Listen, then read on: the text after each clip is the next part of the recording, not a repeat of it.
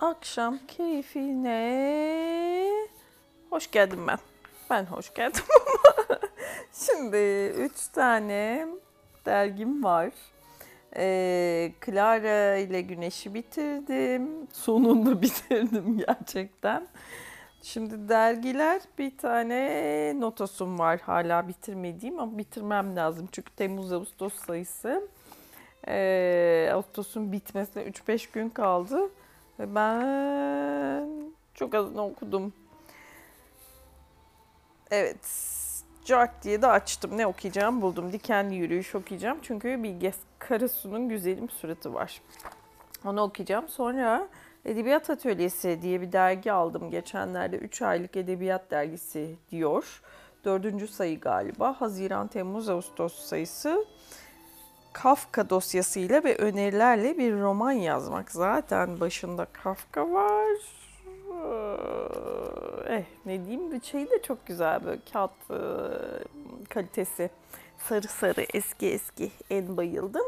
Bir de tabii Karavan Kamp dergim var. Ona daldık mı çıkamayacağız. O yüzden ona hafta sonu bakacağım. Şimdi şu müziği azıcık kısalım. Çok fazla engellemesin. Fonda çalsın.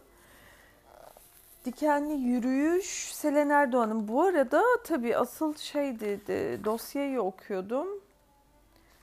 Herhalde dosyayı bitirmiş olabilirim. Tamam, okey. Dikenli Yürüyüş, Selen Erdoğan'ın yazısı. Her yürüyüşünde diken kendini hatırlatacaktır. Benlik ile dış dünya arasındaki sınırı bulanıklaştıracak, etik açmazların hatırasını içine batırmaya devam edecektir. 1. İnanç. Auschwitz toplama kampı deneyimini aktardığı kitabı Suç ve Kefaretin Ötesinde: Alt Edilmişliğin Üstesinden Gelme Denemeleri adlı kitabında. Fena başladı. Kitabın adı şu, bahsettiği kitabın adı Suç ve Kefaretin Ötesinde: Alt Edilmişliğin Üstesinden Gelme Denemeleri. Şimdi bu kitapta Jean Améry kampta rekabet halinde olan grupları şöyle tarif eder. Her iki taraf da, Hristiyanlar da, Marksistler de, biz kuşkucu hümanist entelektüelleri küçümsüyordu. Birinciler merhametli, yani birinciler Hristiyanlar merhametli, ikincilerse Marksistler sabırsız ve haşin bir tavırla. Bu horgörünün haklı olup olmadığını kampta kendi kendime sorduğum anlar oldu. Kendi adıma politik veya dini bir inanca sahip olmayı arzuladım. Hatta bunu mümkün gördüğüm için değil, şahsen inanmadığım bir inançtan da, hatalarını ve yanlış çıkarımlarını gördüğümü düşündüğüm bir ideolojiden de hiçbir inayet beklemiyordum. Onlardan biri olmak, o inançlı arkadaşların arasında olmak istemiyordum. Ama onlar gibi olmak istiyordum. Sarsılmaz, huzurlu ve güçlü. O zamanlarda kavradığıma inandığım şey bana hala kesin bilgi gibi gelir. İster metafizik, ister içkin gerekçelere bağlı bir inanca sahip olsun, en geniş anlamıyla inançlı insan kendini aşar. Kendi bireyselliğinin tutsağı olmaz. Tersine, Auschwitz'te dahil hiçbir yerde kesintiye uğramayan bir sürekliliğin parçası haline gelir. Bilge Karasu'nun Uzun Sürmüş Bir Günün Akşamı adlı kitabında yer alan ada ve tepe metinleri de Bizans'ta ikona kırıcılık dönemini deneyimlemiş iki keşişin hikayesini anlatırken insanın inancı uğruna göze alabileceklerini, kendi sınırlarını aşma kapasitesini masaya yatırır. 8. yüzyılın ilk yarısında Bizans İmparatorluğu'nda dini ritüellerde, kutsal mekanlarda resimlerin kullanılması yasaklanır. Bu dönüşüm, imparatorun siyasi çıkarları ve yoksul Hristiyan topluluklarının Müslümanlar tarafından putperestlik gerekçesiyle şiddete maruz bırakılması ile ilgilidir.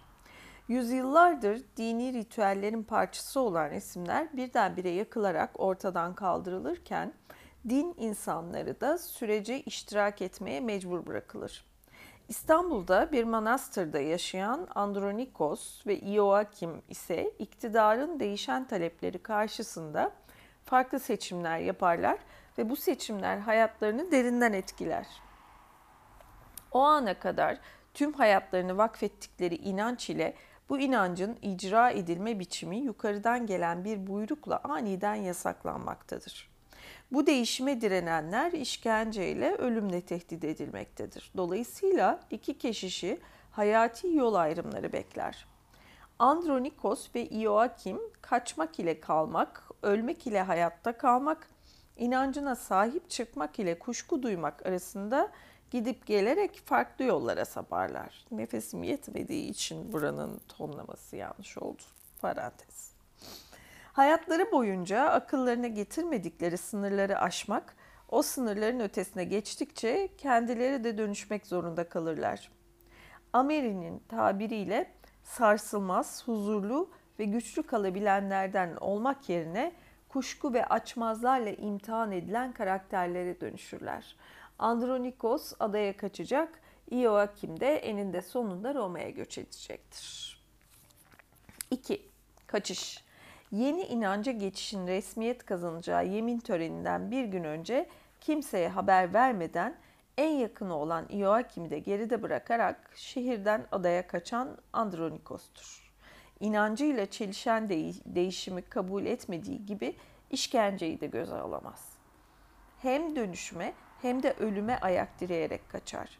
Sakin bir hayat sürmeye alışmıştır. İnanç uğruna şehirlerin yıkılıp yakılmasına tanıklık etmek onu dehşete düşürür. Ölümden korkmaktadır. İkona kırıcılık Andronikos'u ölüm üstüne düşünmeye mecbur bırakır. Kendi iradesiyle çileye girip deneyimleyeceği ya da bir gün yaşlandığı için onu doğal yollardan bulacak ölüm yerine zor kullanılarak hayatının elinden alınma ihtimali vardır. Bu tür bir şiddeti dışarıdan uzanan bir el olarak tarif eder Andronikos. Sadece bilincine, inancına değil, beden bütünlüğüne, tüm sınırlarına yönelecek olan bir ihlal söz konusudur. Burada kitaptan alıntı yapıyor 17. ve 18. sayfalardan. Dışarıdan uzanan bir el insanın içine girer, ölçüyü şaşırtmak isterse insanın yapacağı tek bir şey vardır. O eli tutmak, o bileği bütün gücünü kullanarak bükmeye çalışmak, gerekirse kesmek. Ya da insanın içine hiçbir elin uzanmaya hakkı yok, olmamalı. Ya da Andronikos düşünüyor, benim yaptığım şey de var diyor, benim yaptığım kaçmak. O bileği bükmeye gücü yetmeyeceği için bu gücü bulma gücünü verecek bir inancı olmadığı için kaçmak. Andronikos'un kaçışı ve adada geçirdiği günler kendi inancını sorguladığı, inancındaki zaafları irdelediği bir sürece dönüşür. Korkuyu tanıması, onu kabullenmesi gerekecektir.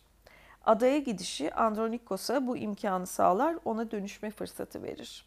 İşkenceden ve ölümden korktuğu gerçeğiyle yüzleşemediği, bundan utandığı için önce kaçışına bahaneler bulur.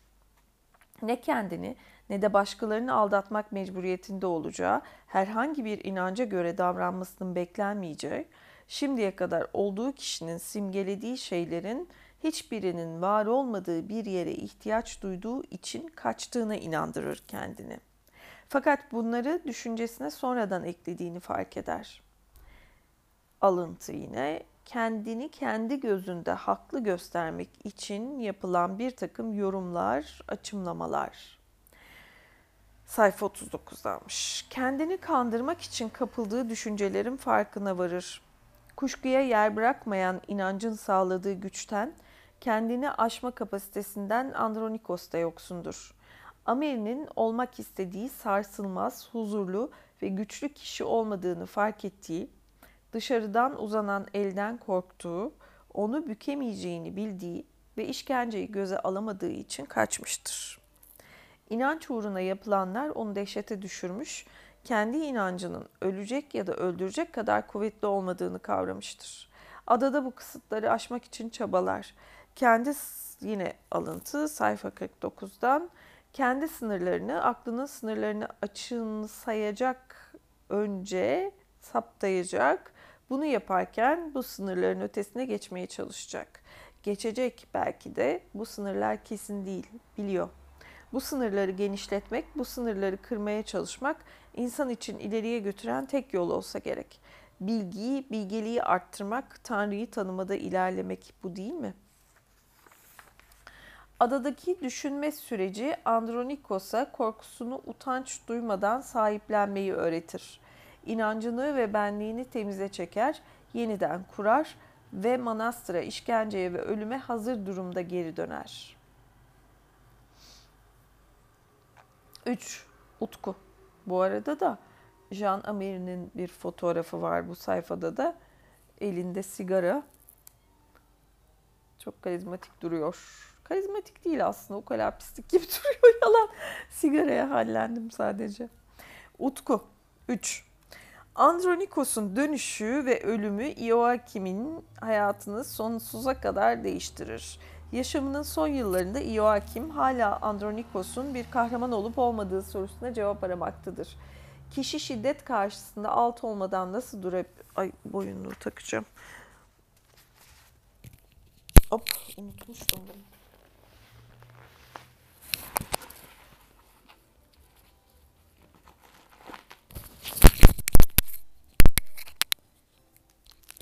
Hop.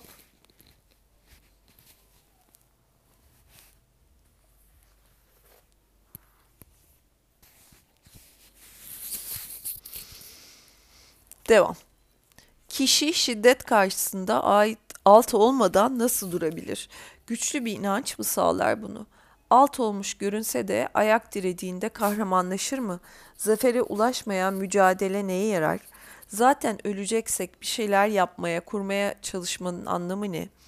Andronikos yeni inancı kabul etmeyeceğini ilan etmek üzere geri dönüp işkence ile öldürülürken en yakını olan İokim'e miras kalan sorular bunlardır. Andronikos'un yemin etmeyeceğini anlayan keşişler onu bir zindana kapatır ve ölene kadar hiç durmadan konuşma cezasına çarptırırlar. Wow. Ölene kadar hiç durmadan konuşma cezası. Peki. Andronikos zindanda 8 gün boyunca uyumadan konuşurken İoakim'in görevi zindanda ona eşlik edip hiç konuşmadan dinlemektir. Andronikos yemeği ve uyumayı bırakırken İoakim onun karşısında uyumak ve yemek zorundadır. Bundan utanır, suçluluk duyar. Andronikos 8 gün boyunca konuşup 9. gün ölürken bu sürece tanıklık etmek, onun işkencesinin parçası olmak İoakim'in hayatı boyunca taşıyacağı bir yüktür artık. Bu tanıklık kendisine olan saygısını sonsuza kadar kaybetmesine neden olur. Andronikos'un öldüğü gün İoakim hastalıktan, soğuktan kurtarıp sevgiyle besleyip büyüttüğü tilkisini suda boğarak öldürür. En yakınının, saygı duyduğu kişinin başına gelenlerin parçası olmak onu derinden yaralar. Bu yara dışarı taşar, tilkinin sevgisini ve varlığını yok eder. Karasu bu yarayı İoakim'in ayağında taşıdığı bir diken olarak tarif eder. İoakim o dikene rağmen bir keşiş olarak sürdürdüğü hayatının sonuna kadar uzun yürüyüşler yapmaya, Andronikos'un ona miras bıraktığı soruları düşünmeye devam eder. Çileye girip canına kıymaz veya Andronikos'un yaptığı gibi yalnız başına bir yolculuğa çıkmaz. Kendinden genç keşişleri de yanına alarak Roma'ya gider. Orada eski inancı sürdürebilecekleri bir yazıcılar manastırı kurar. İoakim'in başarısı kendini feda etme eyleminde değil, hayat boyu dikeniyle yürümeye devam etmede belirir. Wow, dikeniyle yürümek. Kahramanlığı reddeder. Andronikos'un kahramanlığına karşın İoakim utkuya, yani yenilginin içinden geçerek varılan bir zafere ulaşır. Yine kitaptan alıntı. Kahramanlığın kırıntısını taşımayacak bir yenikliğin utkusu bu diye tarif eder anlatıcı. Sayfa 120. Kahramanlığın kırıntısını taşımayacak bir yenikliğin utkusu bu. Dikenin acısını duyarak yürümeye devam etmiş olmanın, şüpheyi, korkuyu, utancı, huzursuzluğu, sırtlanmanın utkusunu yaşar İoakim. 4. Diken, sınır, ihlal. Burada da bir şey var. Heykel, Cedediyah, Morfit fotoğraf. Of çok güzel. Kabartmalı gibi duruyor ve inanılmaz güzel bir turuncu tonu. 4. Diken sınır ihlal. Metindeki diken imgesi ikona kırıcılık karşısında iki keşişin yaşadığı açmazı, bu açmaza verdikleri farklı tepkilerin onlarda başlattığı sancılı geçiş ve dönüşüm sürecini ve bu süreçten doğan bedensel ve fikirsel bilgelikleri düğümleyen bir imgedir. Çünkü diken, metnin irdelediği sınır ve ihlal kavramlarını şiddetli ihlalin sebep olduğu hem bedensel hem zihinsel acıyı çağrıştırarak temsil eder. Derin tefekkür süreçlerine yürüyüş anlarında dalan iki keşişten dikeni hayat boyunca ayağında taşıyacak olan İoakim'dir. Onun dikeni Andronikos'un kaçışından, gördüğü işkenceden ve ölümünden, ikona kırıcılık döneminin etik çalkantılarından kalan acının ve huzursuzluğun dinmezliğini hissettirir. Zihinsel huzursuzluk ile bedensel ağrı arasındaki geçişleri ve dönüşümleri anlatan bir edebi mecazdır.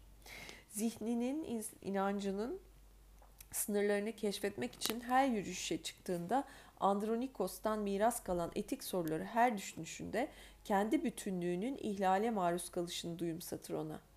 Diken, dışarıdan gelen müdahaleci elin içerisi ile dışarısı arasındaki sınırda bıraktığı kalıntısıdır.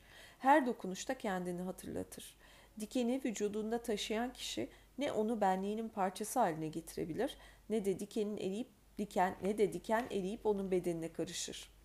Dikeni çıkarıp atması, benliğini olduğu kişiyi ondan arıtması da mümkün olmaz. Tıpkı İoakim'in Andronikos'un işkencesinin parçası olmaktan, o sancılı dönüşümün iki farklı tarafında kalmış olmaktan, tilkiyi öldüren kişi olmaktan benliğini bağımsızlaştırmasının imkansız oluşu gibi. Her yürüyüşünde diken kendini hatırlatacaktır. Benlik ile dış dünya arasındaki sınırı bulanıklaştıracak, etik açmazların hatırasını içine batırmaya devam edecektir. Roma'ya kaçsa da dikenin acısı dinmez. Yaşamının sonuna yaklaştığı bir anda yaptığı yürüyüşte hala oradadır. İkona kırıcılıktan 15 yıl sonra resimlere yönelik yasak kalktığına göre Andronikos neden öldü?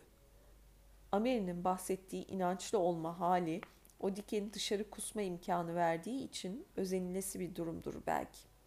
Dışarıdan uzanan el benliği delik deşik etse de elin şiddetli jestini içselleştirmeden, ona benzemeden, İoakim'in yaptığı gibi tilkiyi öldürmeden sebat etmekten ya da yok olmaktan duyulan korkuyu alt etme gücü sağlar. Peki bu kahramanlığa gerçekten gerek var mıdır? Karasu'nun uzun sürmüş bir günün akşamında sormaktan çekinmediği, edebiyatın imkanlarını kullanarak sordurduğu soru buydu. Kaynakça 2 tane zaten Bilge Karasu'nun kitabı ve Jean Améry'nin kitabı. Nokta.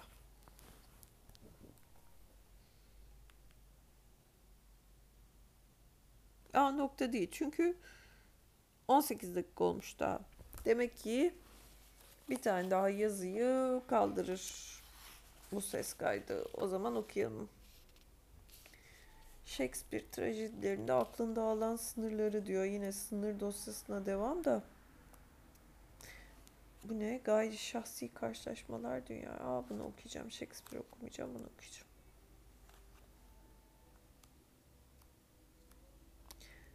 Bitmek, tükenmek bilmeyen bir dosya bu. Boyunluk olmadı. Hop çıkarıyoruz.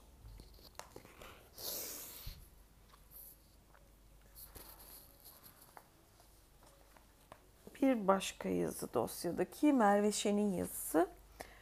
Başlığı gayri şahsi karşılaşmalar, dünyaya açılan aralıklar. Yazının içinden bir alıntıyla başlıyoruz. Edebiyat sınırlarda dolandığı, onları zorladığı, dünyayı sınadığı ölçüde perspektifleri kaydırdığı müddetçe bir imkan olarak tecessüm eder. Başında yine bir minik alıntıyla giriyoruz. Bütün görüntüler yok olup gidecek. Dil ise dünyayı kelimelere dökmeye devam edecek. Ne güzel. Aynen öyle. Mi acaba? Bu çok düşünülür üstüne. Dil. Dünyadaki görüntüler yok olup gidecek. Annie Ernaux, Senelerin Giriş Bölümü, Seneler bir kitap galiba, italik yazılmış.